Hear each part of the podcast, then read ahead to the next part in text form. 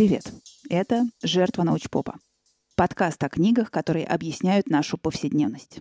Меня зовут Аня Диордиева, и в каждом эпизоде я при помощи хороших книг рассказываю о каком-то практическом вопросе. И сегодняшний эпизод будет с футурологическим душком, потому что я собираюсь рассказать не только о том, как есть, но и о том, как могло бы быть в будущем. Речь пойдет о бедности и социальном неравенстве, которые, вот уж не было печали, появились на свет благодаря цифровым технологиям. Тем самым цифровым технологиям, которые вроде как, наоборот, должны нашу жизнь упрощать и уравнивать доступ к информации. Рассказывать об этом я буду при помощи книги футуролога и исследователя Джарона Ланье «Кому принадлежит будущее». Эту книгу я взяла в нон-фикшн-библиотеке издательства «Бомбора». В «Симпсонах» есть такой популярный жанр. Что было бы, если? Если бы изобрели переводчик с детского языка. Если бы исполнились три заветных желания каждого персонажа. И частенько это приводит к цепи катастрофических событий. А давайте мы в жанре «Что было бы, если» по-быстрому сконструируем прогноз. Что произойдет, если вычислительная мощность компьютеров будет удваиваться каждые два года? Ну что там, что там? Разгонится энтропия, запустятся новые научные исследования. А вот и нет. Вымрет средний класс, возникнет дичайшее социальное неравенство, и мы вступим в эпоху всеобщего шпионажа. Какая вообще между этим связь? Сейчас расскажу. Тем более, что мы уже находимся внутри этого процесса. С чего бы начать? Наверное, с того, что мощность компьютеров, нет, если точнее, качество микросхем, действительно становится вдвое лучше каждые два года. Это значит, что за сорок лет микропроцессоры усовершенствовались в миллионы раз и будут совершенствоваться дальше. И именно такой рывок когда-то привел к появлению цифровой экономики. Ну, то есть штуки, которые производят товары и услуги в электронном виде и используют электронную коммерцию. Ура! Обрадовались бы экономисты старой формации. Новая технология всегда дает людям новые рабочие места. Ну, не в этот раз, ребят. Впервые, пожалуй, в истории человечества новые технологии не приносят рабочие места, а отбирает старые. И отбирает в основном за счет двух вещей. За счет автоматизации процессов и копирования. Про автоматизацию ну, я вам не буду приводить набивший всем оскомину пример о том, как такси с автопилотом уничтожит профессию таксиста. Лучше расскажу про кодек. Помните такого производителя товаров для фото? Кодек же не только пленку и пленочные фотоаппараты производил. Он первым разработал цифровую камеру. Компания стоила двадцать восемь миллиардов долларов. В ней работало сто сорок тысяч человек до тех пор, пока не появилась технология, исключавшая само устройство типа цифровая фотокамера из процесса производства любительских фотографий. И что? И все. Стартап, который стал флагманом цифровой фотографии, я имею в виду Instagram, состоял из тринадцати человек и стоил миллиард. По крайней мере, на момент, когда его купил Facebook. Второй удивительный признак цифровой экономики – это возможность копирования всего. Ну, в первую очередь, любых файлов. С одной стороны, ну круто же. Мгновенное распространение и доступность информации. В библиотеку там не надо записываться. А с другой стороны, вообще не круто. Потому что за каждой мало-мальски значимой и полезной информацией стоит чей-то труд и какой-то автор. Если помните, в двадцать девятом эпизоде я вам рассказывала про книгу Дерезовица «Экономика творчества». Вот она вся про этот казус, как цифровая экономика приучила людей к быстрому и бесплатному. И теперь этот праздник жизни из своего кармана оплачивают авторы контента. Дерезовиц прямым текстом говорит, что все, кто в эпоху цифровой экономики что-то создает профессионально, иллюстрацию, романы, музыку, и собирается жить на доходы от этого, все эти люди стремительно вымываются из среднего класса и маргинализуются, потому что соотношение расходов и доходов от творчества больше не позволяет им вести образ жизни среднего класса и опускает их на нижние ступеньки общества.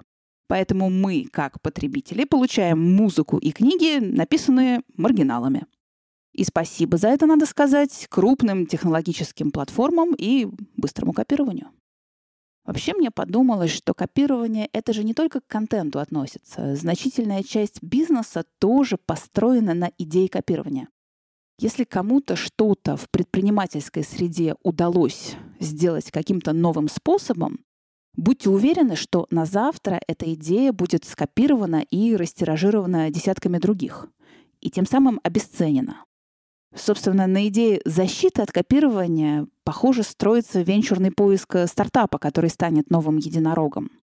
Такой стартап должен нести людям что-то нужное, но технологически он должен быть таким, чтобы его невозможно было скопировать, чтобы его ценность не размывалась на многих игроков, а оставалась в одних руках. Если мы посмотрим на основных игроков цифровой экономики, на тех самых единорогов, то распределение прибыли на этом рынке устроено по звездному принципу. Победитель получает все, остальные подбирают за ним крохи. То есть максимум доходов сверхприбыли сосредотачиваются в руках единичных компаний. Чем это грозит? Ну, во-первых, экономика как бы начинает страдать запорами. Для того, чтобы экономика нормально функционировала, требуется много более или менее платежеспособных людей. А тут деньги все собрались в одном месте и никуда не движутся. А во-вторых, гиперэффективные компании начинают скидывать риски на собственных пользователей. Я тут, пожалуй, воспользуюсь примером из того же Дерезовица, потому что он более заземленный. Вот приходит начинающий автор в издательство и говорит: «Я вам тут свой дебютный роман принес». А ему в ответ неожиданный вопрос: «А сколько у тебя подписчиков в Инстаграме? Канал на Ютубе есть? А там сколько народу?» «Позвольте, к чему такие вопросы? Я роман вам принес в буквах». А вопрос, дружочек, к тому, что если ты вместе со своим романом не привел нам свою аудиторию, которая захочет этот роман купить, то в нашем сотрудничестве, увы, нет никакой экономики, а только сплошные риски. Это ответит ему издательство. Нет, вслух, конечно, так никто не скажет, люди воспитанные, но правила игры именно такие. И на ком в итоге лежат риски по продвижению себя на больших площадках? Кто платит за монтирование видео? Кому надо скопить копеечку на продвижение? Все правильно. Все риски должен на себя взять автор романа в буквах. Но это еще не все. Потому что основные прибыли компании-гиганты получают не от нашего трогательного ю джи си-контентика, отъедающего, кстати, места на их серваках, и не от платных подписок на свои сервисы. Основную прибыль гиганты получают от торговли данными о собственных пользователях. И тут есть два интересных момента. Строго говоря, данные на сторону предоставляют, ну, ну почти все. А просто одни отдают их товарищу майору, а другие — рекламным сетям. И в звездной модели рынка, там, где победитель получает все, а остальные крохи, этот победитель обладает самыми мощными серверами и способен собирать, хранить и обрабатывать максимальное количество информации, что он и делает. Сейчас известно довольно много про то, какую информацию и какими способами получают о своих пользователях техногиганты, да и более мелкие сервисы. На этом можно словить немножко хайпа, написав тексты типа «сто причин навсегда удалить все свои аккаунты в социальных сетях».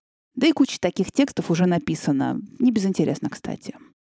Но на деле львиная доля этой информации собирается просто потому, что сервера способны хранить и обрабатывать такое количество данных. Что я имею в виду?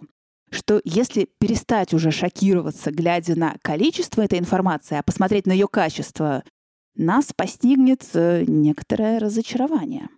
Знаю, что меня слушает довольно много разработчиков. Не знаю, кстати, почему. И вы, ребят, наверняка с этим сталкивались.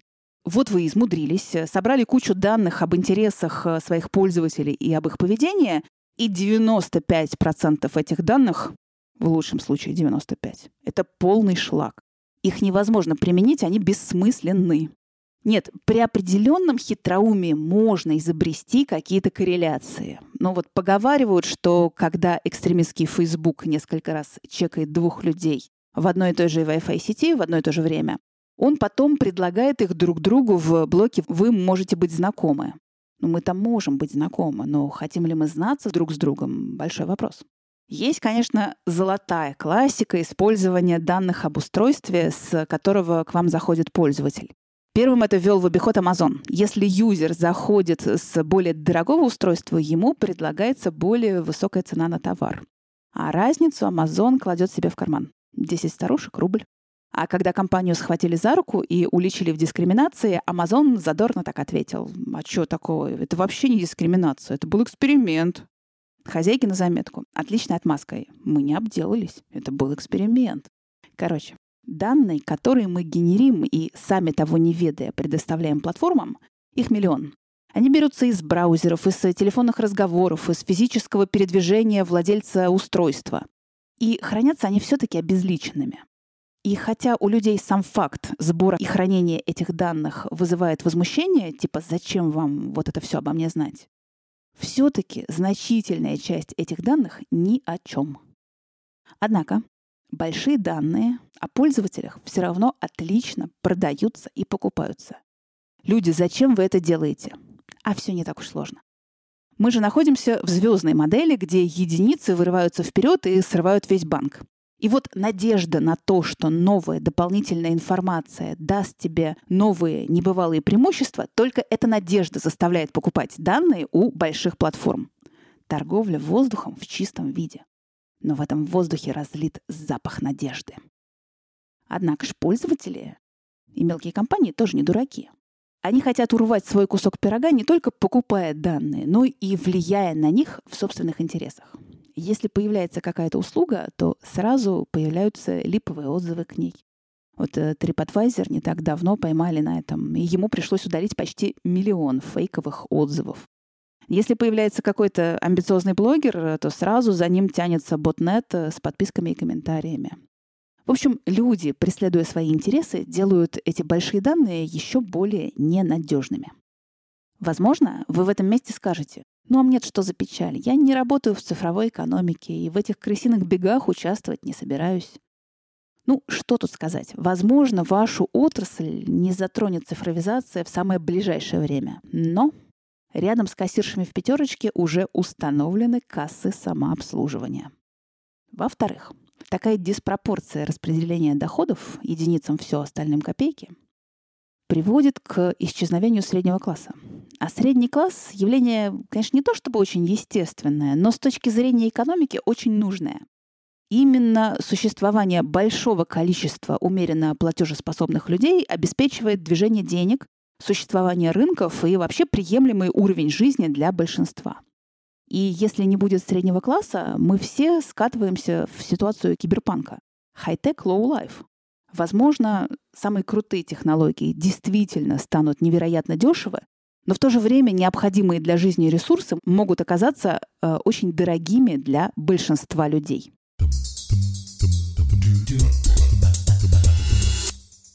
А помните, мы начали эпизод с ситуации «Что было бы, если?». Предлагаю вернуться к этому жанру и подумать, что было бы в будущем, если бы за любую информацию о нашем поведении, которую платформы сейчас получают бесплатно и потом многократно продают за деньги, что если бы каждый пользователь получал за нее микроплатеж? Собственно, это и есть идея Ланье. Микроплатежи за персональные данные, которые, с одной стороны, станут подпоркой для исчезающего среднего класса, а с другой стороны, прекратят эту практику техногигантов забирать у пользователей что-то бесплатно и многократно перепродавать это на сторону. Мы же ежедневно генерим дикое количество данных. Температуру тела, историю браузера, количество контактов с другими, предпочтения фильмов, частота заходов в банковское приложение, перемещение в пространстве. А тут получается, что человек живет свою жизнь, а ему копеечка падает. Живи, дорогой, поставляй нам данные, вноси вклад в общую глобальную базу данных. И главное, это будут надежные данные, ведь попытки намухлевать будут исключены. А, кстати, почему они будут исключены? Вот тут начинается самая мякотка. Потому что, когда идея спускается на уровень реализации, случается самое веселье. Если каждый человек генерит в глобальную базу какие-то данные, то логично, что каждому участнику этой базы должен быть присвоен какой-то идентификатор. Это что ж, сбылась мечта идиота. В интернет по паспорту. Нет, потому что Ланье предлагает часть этой базы сделать с открытым для всех доступом. Другая часть этой базы данных, конечно, будет закрыта, потому что в связке с ай ди они становятся очень личными.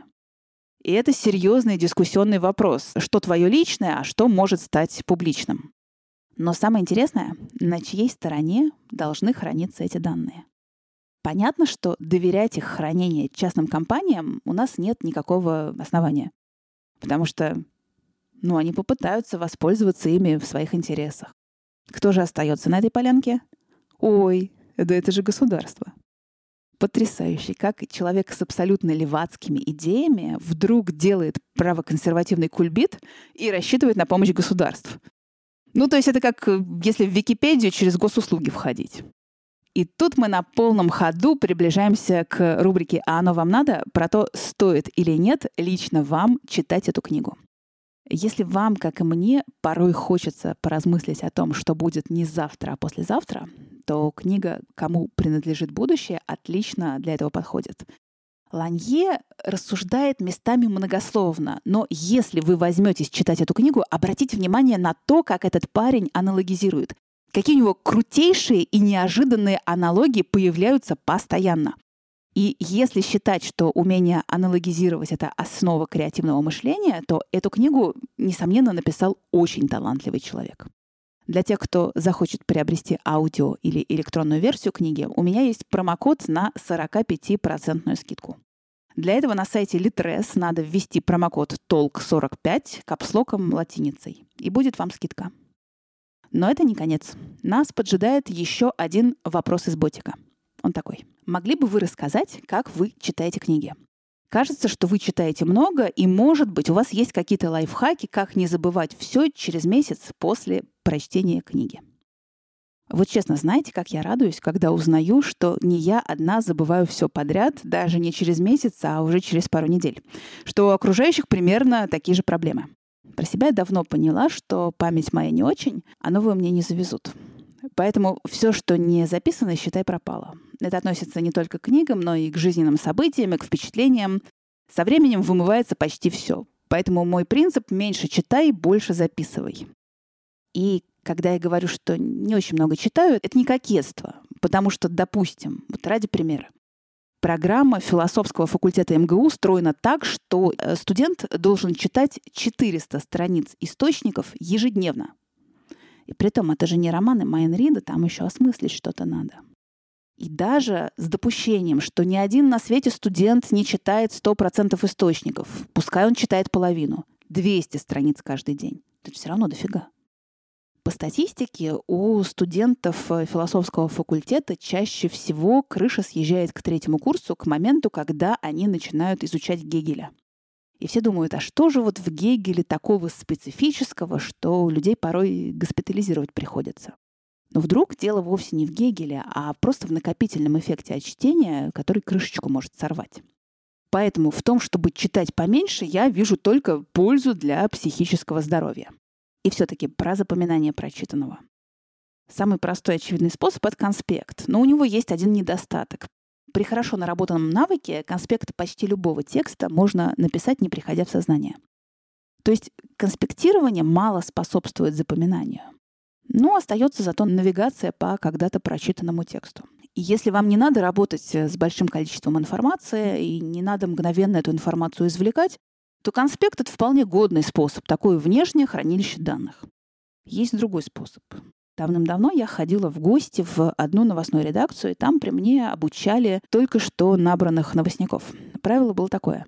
Закопипаст откуда бы то ни было сразу с вещами на выход из редакции. И у новеньких возникал закономерный вопрос. Ну вот я читаю источник, и у меня в кратковременную память прочитанное ложится прям само собой. Ответ был такой. Вот ты читаешь источник, а потом прям закрываешь вкладочку и рассказываешь все своими словами. Это я к чему? Что пересказать прочитанное себе, а лучше еще кому-то другому, не подглядывая в текст, это отличный способ сохранить его в памяти. Видите, я отчасти для этого целый подкаст завела. Но есть еще один способ, и я его тоже подглядела у старших товарищей. Он подходит для тех, кто глубоко копает одну тему или работает с большими объемами информации. При чтении какого-то фрагмента текста вы пытаетесь сформулировать вопрос, на который автор отвечает в этом фрагменте. И от чтения, допустим, книги у вас остается только список вопросов. Этот способ позволяет перейти с уровня текста на уровень идей. И уже на уровне идей оценивать книгу. Насколько они крупные, мелкие, новаторские, или все уже было, актуальные для вас или не очень. И обратите внимание, каждый из этих способов запоминания требует времени. И это совершенно нормально. У многих из нас есть такая фоновая идея, что норма — это хватать на лету любую информацию и сразу запоминать ее. это абсолютно ложная идея. И если вы вспоминаете, как вы в детстве стихи с первого прочтения запоминали, так это же было в детстве. И тогда не было такого бешеного информационного потока. В общем, лучше заранее примириться с мыслью, что придется потратить время сначала на чтение, а потом еще потратить время на запоминание прочитанного. Зато, скажу я вам в утешение, через пятьдесят лет те, кто ничего за собой не записывал, уже все забудут, а у нас, опаньки, все схвачено. И мемуар готовый, и отчет по прочитанным книжкам. Осталось только дожить. Все, прощаюсь с вами до следующей книжки. Напоминаю, что подкаст мой можно не только слушать, но и читать. По подписке на Бусти и Патреоне там я выкладываю в том числе и краткое изложение книг, о которых рассказываю здесь. Ну все, пока.